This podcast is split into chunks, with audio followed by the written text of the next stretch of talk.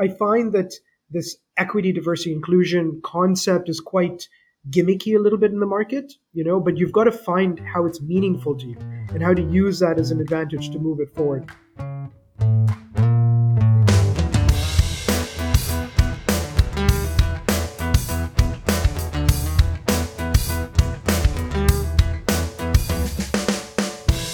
All right, everybody, welcome back to Founder Vision.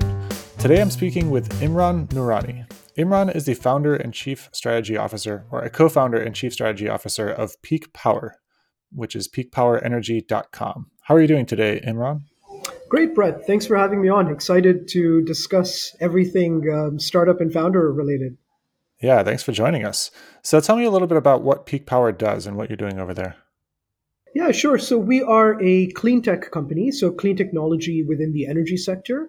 We basically enable buildings to become smart grid resources so that they can offer services to the grid in the form of stationary batteries, mobile batteries in the form of electric vehicles, and what I call synthetic batteries by changing the way a building uses energy. And the end hmm. goal is to basically offset the dirty peak hours where we typically burn coal or natural or natural gas. So the idea is is, is that it's allowing the client, uh, the, the climate contributors to also be the solution. So buildings, energy, transport, these sectors typically are quite dirty and they contribute to GHG um, like emissions globally. So we want them to be the solution by providing grid services and generating revenue doing so. Hmm. So yeah, that's interesting. Tell me a little bit more about how how you turn you know like a, a carbon in, a positive carbon emitter like a building how do you optimize that to make it better for the environment? Yeah, so you know it's interesting because the energy sector has always had this sort of avoided cost model, which basically says, "Hey, help us avoid a billion dollars worth of infrastructure uh, costs, and we'll pay you 100 million." So that hmm. avoided mm. cost model has typically gone to people who can provide energy instantaneously. So you can imagine the gas generators, the coal fired plants, they can provide instantaneous energy to offset peak infrastructure. And so, because that revenue stream has always existed, it was quite simple. We thought, why does it have to be just these dirty producers who get that benefit? You can have a building do it. And so, you just need to be able to adapt and react quickly. And so we equip a building with really those three forms of storage, as I mentioned uh, mm-hmm. stationary storage, mobile storage in the form of electric vehicles, and then synthetic storage. So changing the way a building uses energy at specific times. And by doing that, they're providing grid services, which results in money, which means that they can do good for the environment and make money at the same time. And uh, I think you'll appreciate this, Brett.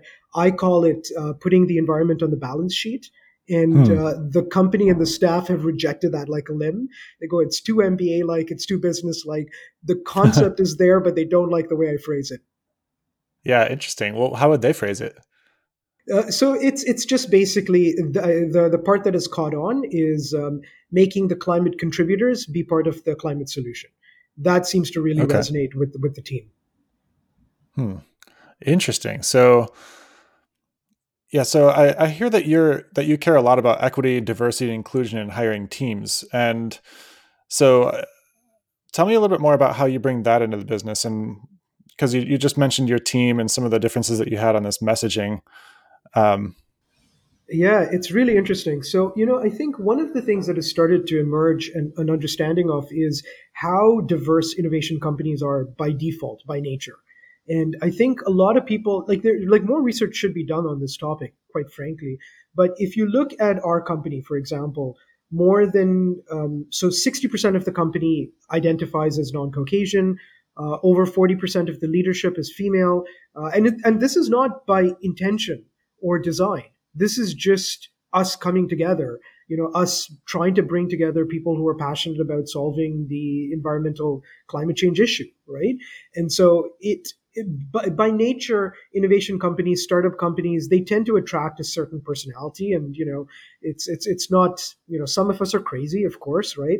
Uh, but I think more than anything, it's people who bring a passion put to use. You know, Edgar Allan Poe had used that phrase, um, a passion put to use, and I find that that's what the company is like.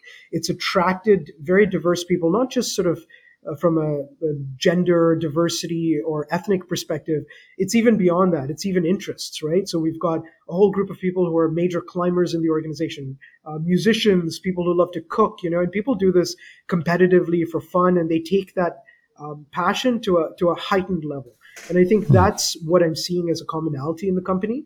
And so we thought you know as we're trying to solve the world's hardest problems one of the challenges is, is bringing those multi-stakeholder perspectives together. So we saw that really as one of our key advantages is if we're able to do it from an innovation perspective, why can't we do it from a multi-stakeholder perspective? So, you know, I, I find that this equity, diversity, inclusion concept is quite gimmicky a little bit in the market, you know, but mm-hmm. you've got to find how it's meaningful to you and how to use that as an advantage to move it forward. And I think a lot of innovation companies by nature are very um, diverse and very inclusive, but how they bring forward concepts that that um, positively contribute to society is the next piece of the equation. And that's where i think the justice part comes in you know? So it's not just equity diversity inclusion it's jedi it's justice equity diversity inclusion. Mm. tell me tell me how you how you work in alignment as far as economic incentives and equity uh, with your team. Yeah so i think that it's it's really quite it's not so much about incentives as it is about um, transparency and understanding what mm. motivates the team right? Because i think economic incentives is just one dimension across like five different dimensions right? It's really about creating work life harmony and inclusion principles so that people can bring their most authentic version of themselves to the company. You know it's funny just before having a conversation with you um, one of my key guys he's got an innovation pipeline that he's got to manage. It's worth 179 million. And Mike is about to get married. Um, he he proposed to his wife uh, a year and a half ago, and he's about to get married uh, next May. And of course, I know he's worried about how he's going to pay for this wedding, right? And so, you know, the economic incentive that I'm discussing with with the CEO is should we should we bonus out Mike just before his wedding um, based on certain achievements for the organization in terms of innovation funding? You know and and that's an example of where we can align from an economic perspective but still make it so that it's personal you know so that mm. mike isn't waiting for his annual review or you know what you would typically find in these larger organizations but rather we're treating each individual um, in an in a unique and individual perspective. And i think that's the key that that that's the key piece you know? Yeah. How do you continue to do that as you grow? Uh with with more and more people, you know, more and more bureaucracy and things just sort of become kind of policy based. How how do you intend to keep that kind of personal, hey, let's bonus Mike out before his wedding kind of thing happening? Yeah, it's really it's really difficult actually. So, you know, finding the right HR people um, especially at a company of our size, right? So we grew from um, we grew from 33 people during COVID to 68 people now. And I mean, I hmm. guess we're still in COVID, but when COVID started, right, March 2020 is, is, is really where we were at 33 people. And seeing this growth, you know, almost doubling the company has been really difficult. And this is where we're starting to see that teething pain, the, sca- the, the scaling pain, and the importance of an HR person within this right and so one thing one thing that we did was we clearly established what our values and our principles were and put that into the, perf- per, the performance-based incentive mechanism and as an adder to the OKR system that we had designed as tech companies typically tend to have this objective key result model that they mm-hmm. implement you know so we've adapted it so that our OKR uh, OKRs are actually OKRIs um, objective key results with initiatives and an element of those initiatives reflect the values of the organization so once we've established what the values are and how people are expected to behave within the organization, how it's a two way street, then we actually started to talk about hey, how do you ensure that every employee is thinking like that? So that it's not just us looking out for individual employees, but it's in the the employees looking out for each other as well and pegging to their managers, hey, you know, maybe think about this. This is emerging for this person, or you know, this employee, for example, um, is had to travel back home because he had to deal with a COVID related death. And you know he's going to need to take two months off. Should we pay his salary or should we not? How do we deal with that? And what the right approach is? And so it almost becomes this sort of um, rule by um, ruled by the team approach, where the team mm. is actually telling us what to do now, and the team is looking out for each other. And as the company is growing, you know, you would think that you would lose that sense. But because we created the platform and what the values were, the employees now defend those values. Hmm. Yeah, it's interesting. Um, hmm. Yeah, like I have a lot of curiosity about looking more deeply into what that what that actually looks like uh, in a day to day.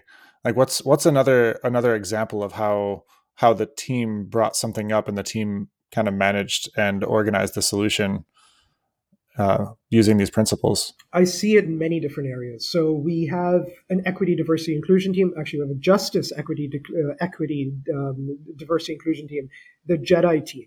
So I formed the JEDI team within the company. I was leading the charge there, but I just told the team, I was like, look, I'll create alignment at the founder level, but um, at the secondary level, the second layer of management, um, you take ownership here, right? And I'll I'll provide all the support that is needed in terms of development, in terms of outsourced services that I can, and I'll provide guidance and I'll be a sponsor. But I'd like the team to take ownership. And in fact, you know, tell me when I'm off uh, when I'm off base, right? That's why I'm not a team member. Uh, we need we need direct feedback, right? Uh, name pronunciations that we get wrong, you know, whatever it is, mm-hmm. right? And it's so funny because as we began that process, um, the team came together and started to create an entire system for the company that we would have never envisioned as founders. And it's much richer than we could have anticipated, or even me personally. I'm, I'm very passionate about this topic. Uh, and they collectively far exceeded what I would have implemented solo in the company, right?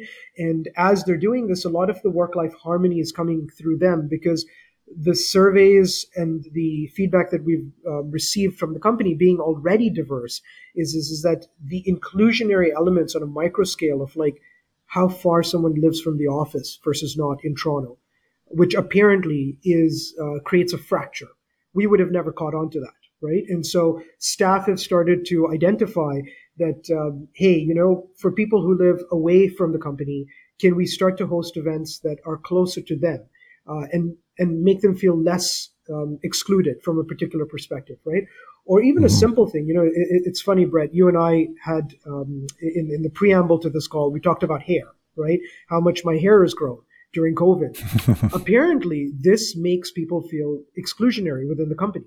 And again, I would have never known this, right? But it was employees looking out for each other, calling me up and saying, "Hey, listen, you know, not that you talk about your hair, but because you've been growing your hair ever since COVID has started, and you know on every on every all hands someone will comment on the length of your of imran's hair in relation to how deep we are in the pandemic it started to make people feel excluded especially people with short hair in the company because they thought that all of a sudden hair was currency. I would have never known that but it was oh, wow. Wow that's these, fascinating yeah and it's these micro examples right? And unless you create you unless you create a sense of what the values are within the company establish that and create a culture where people are defending those values and feel free to come up and you know provide a, a, a co-founder in the organization with that direct feedback you know I, I would have never seen that in any other organization i've worked at in the past. Yeah well i mean it's on the one hand it's fascinating that you're getting that kind of feedback that kind of granular level here is what kind of projections are coming up in the organization that that are impacting people that you never would have thought of and also i'm noticing a you still have long hair and B, I, I would uh, I would have like some current concern about an organization where like how how do you respond to that really? Just if if everyone's starting to feel like hair is a currency because Imran's hair is growing and he hasn't cut it during COVID, what do you do with that information? Yeah, so you know it's really interesting. It's it's not calling it out um, to basically make hair the important thing, right? I think the message that I received from it and looking into it is is, is that there are in groups and there are out groups, right? And there are fractures within any organization. And you have to recognize what the fractures are first and foremost. Once you recognize it, then you can start to address it, right? And so when I look at this hair as currency um, fracture sort of issue, it's not that the hair is necessarily the issue, right? The issue is, is, is that some people feel closer to the founding team than others, especially in an hmm. organization mm. that is growing so rapidly, right? And those people who've been here earlier have a deeper connection, right? And so my solution around that really was not to call out the hair issue, right? But was to start pulling out within all hands, um, calling on people within within certain um, frameworks, right? And calling on the successes that they've had, and then also just commenting on things that I uh, that, that I find are very successful, right? Um, or calling out people's successes even in their personal lives that they've been willing to share with the company, so to say, as well. Yeah, so it seems like what you're saying there is that you know the the hair example is just an example of a surface level heuristic showing up from some deeper rift that's occurring in the teams. So there there were there were people who started to feel like they were outside it or inside it, and maybe they didn't have a sense of why, and they kind of attached onto something, maybe you know even jokingly, that that they could you know attach that feeling to and make it real. And then you're hearing this and for you it's not about hair at all. It's just about okay there's people having this feeling and let's get underneath that and find out what it is and address it.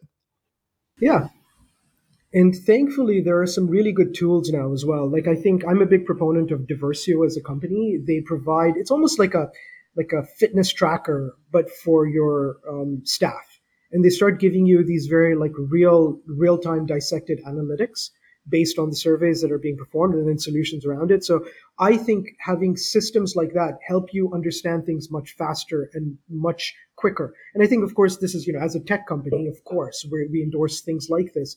But here's a perfect example of where you can respond to HR needs um, very immediately. And I mean, quite frankly, it's 80% of our COGS, right?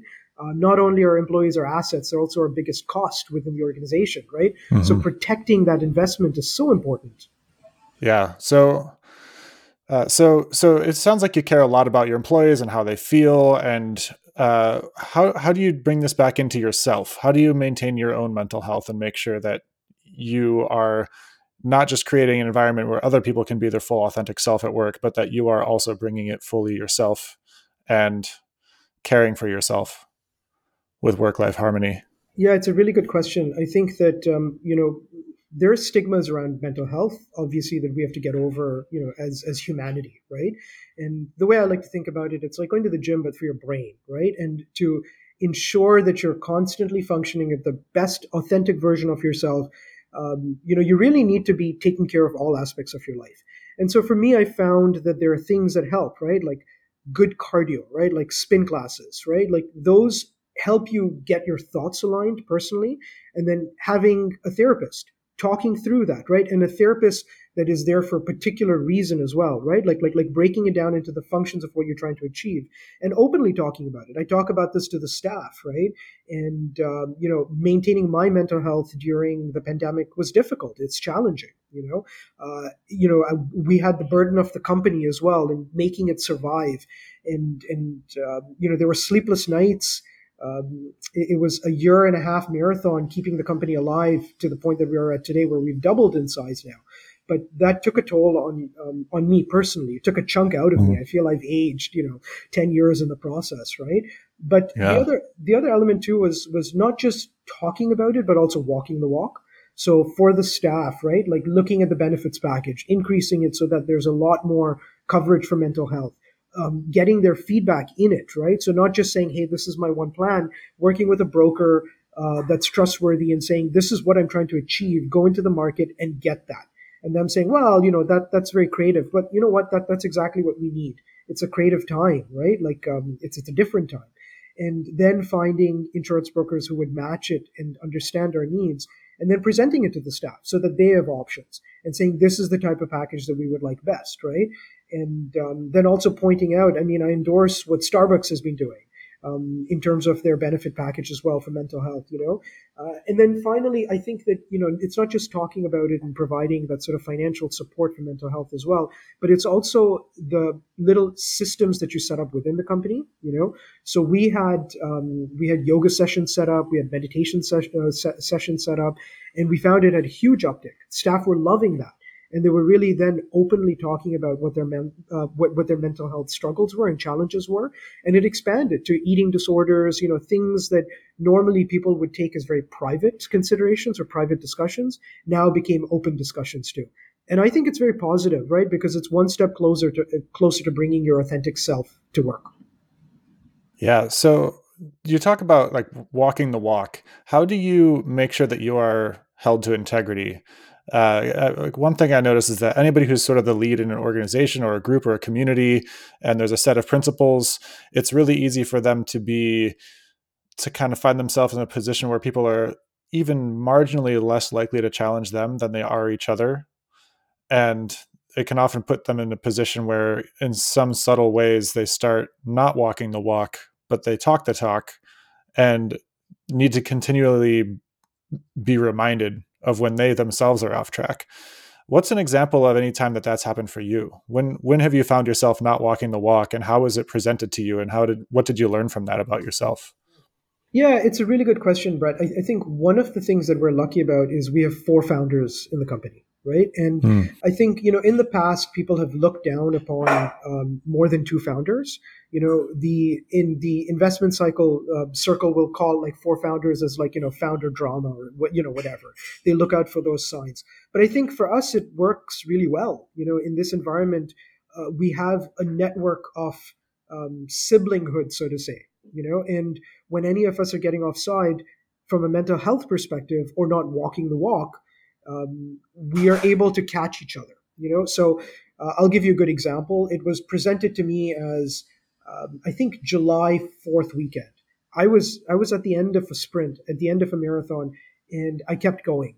And you know, I was on negative fuel at this point, and uh, I was putting together like a mm. sixty-page process documentation for delivery and execution, and it it took a massive piece out of me, you know, being right at the end and then pushing further. And uh, I was the last founder to not take a vacation.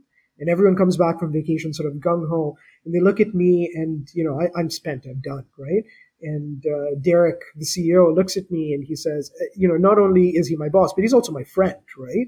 Um, and he looks at me and says, yeah, you've got to take a vacation. Like you are not yourself. You are not walking the walk and you are getting annoyed very quickly and it's coming up in meetings, it's coming up in conversations just in the two days that I've been back, you know? Hmm. And it allows me to check myself, you know. Immediately I said, yeah, you know what? I'm going to start reducing the number of meetings that I have. That's contributing to my stress.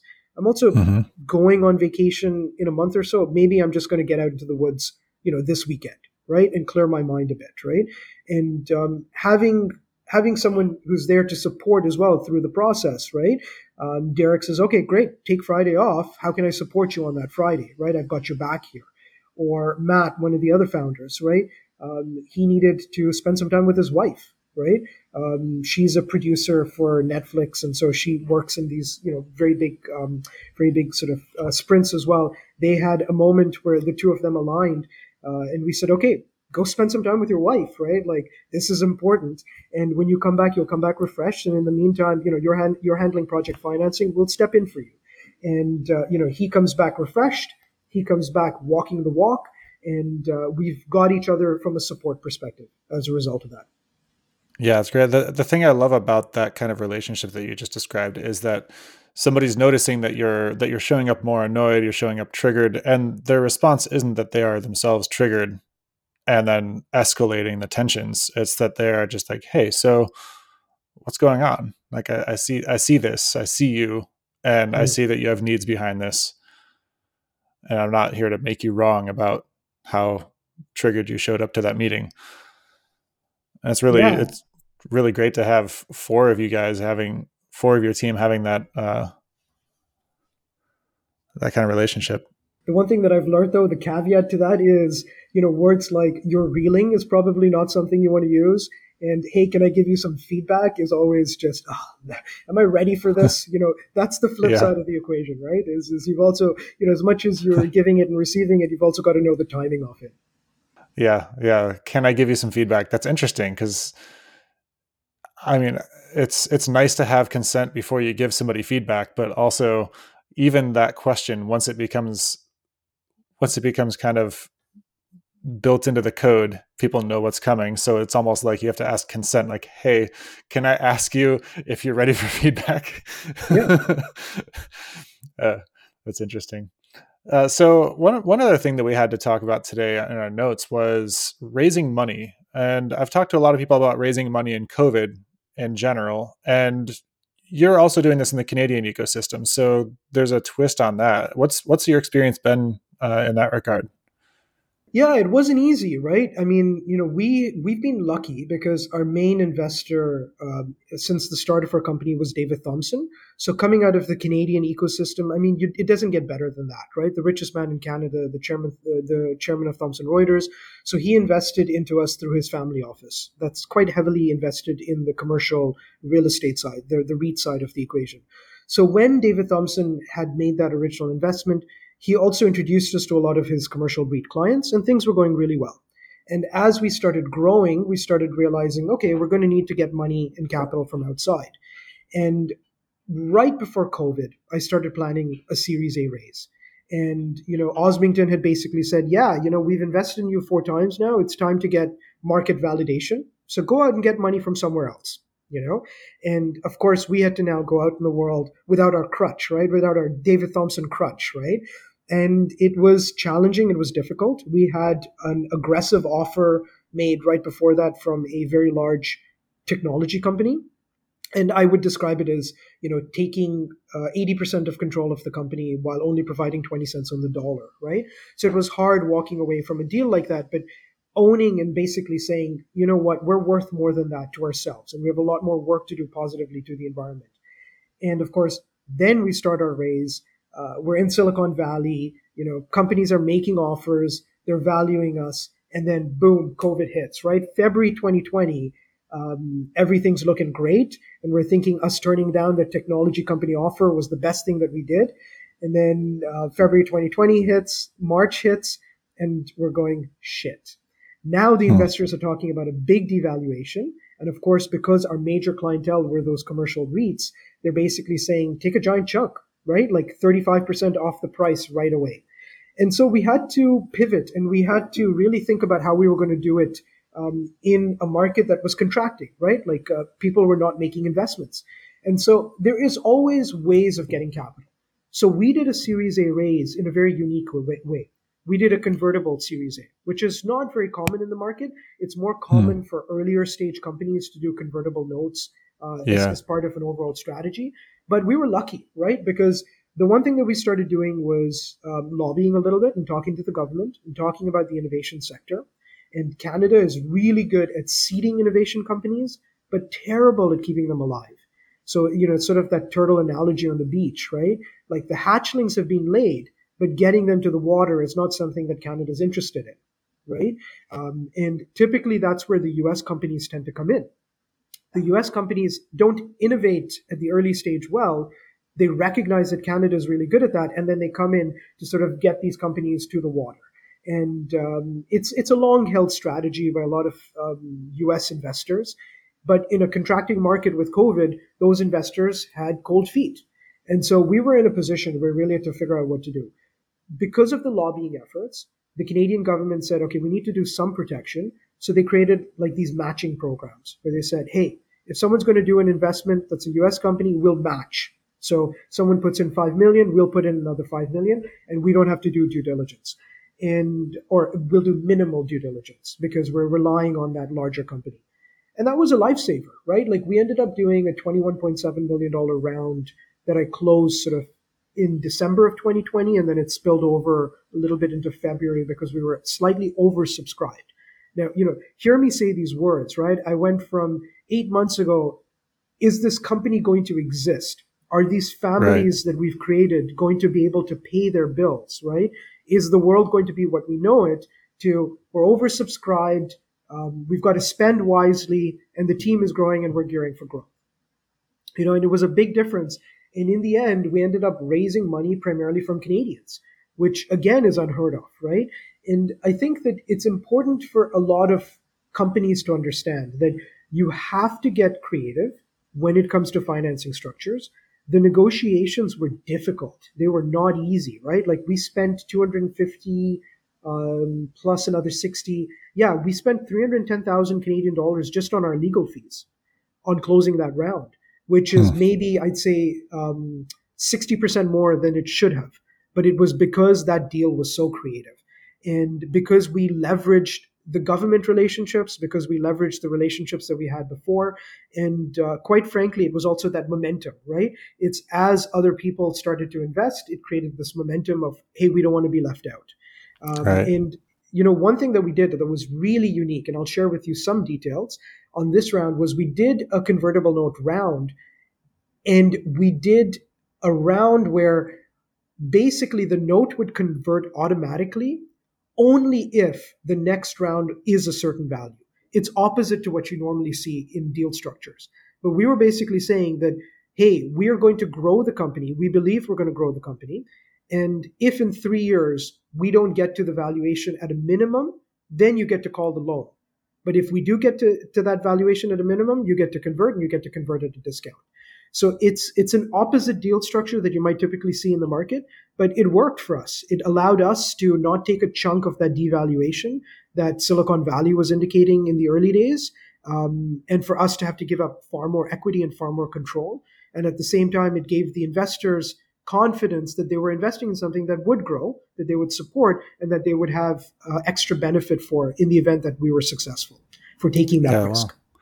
Yeah, that, that really speaks to the the conviction and the tenacity and the the creativity of of your approach. And as we're getting close to our time here, I just I want to ask you now, what's what's the thing that you've learned about yourself that has impacted your business and the way that you run a company the most? Or vice versa? What have you learned about business that has just impacted yourself the most? Yeah, it's a good question. I think what I have learned is how to really step into leadership in a deeper way, in a more um, in a more individualistic way. So I think that you know in the past, as I had these leadership positions or as I had done things entrepreneurially, um, you know I've, I've held large positions within different energy organizations in the past, and leadership in those organizations was very much about the diplomacy of people management right? And demonstrating leadership, not just from a knowledge perspective. You know, you build your knowledge in any in any sector in the first 10 years of your career, right? Mm-hmm. The balance is about managing people, it's about diplomacy, and it's about getting the best out of people and resourcing accordingly, right? Um, but what I found through this, through the past two years, is how important it is to step in from a individual leadership perspective from a sector space. And what I mean by that is, you know, before I was approaching leadership very formulaically. Now I look at leadership very differently in the sense that if I don't step into myself and have my own self beliefs of what I can achieve and take the organization and make them aligned and then take the sector and do that, we're not going to achieve what we need to achieve. Because an innovation company has to be a trailblazer we are doing things that are unique. And you know the regulator isn't going to isn't going to carve out a path for us right? Um, silicon valley isn't going to deliver us a deal that works. We actually have to take and show leadership and then micromanage every little piece of what the communication might be for the person and for the party interested in you know? And so that I thought was really different from the leadership approach that I've taken in the past. You know, um, it that, that, that, that element of really sort of coming from within, having the confidence to envision and see something and then working towards it and adjusting even the micro messages to get to that point is very different than what I've believed in in the past. Hmm. Well, thank you so much for joining us, Imran. I really enjoyed this conversation. Likewise, Brett. Yeah. And I wish you and Peak Power all the best. Yeah, well, we probably need it with the way things are going these days. Great.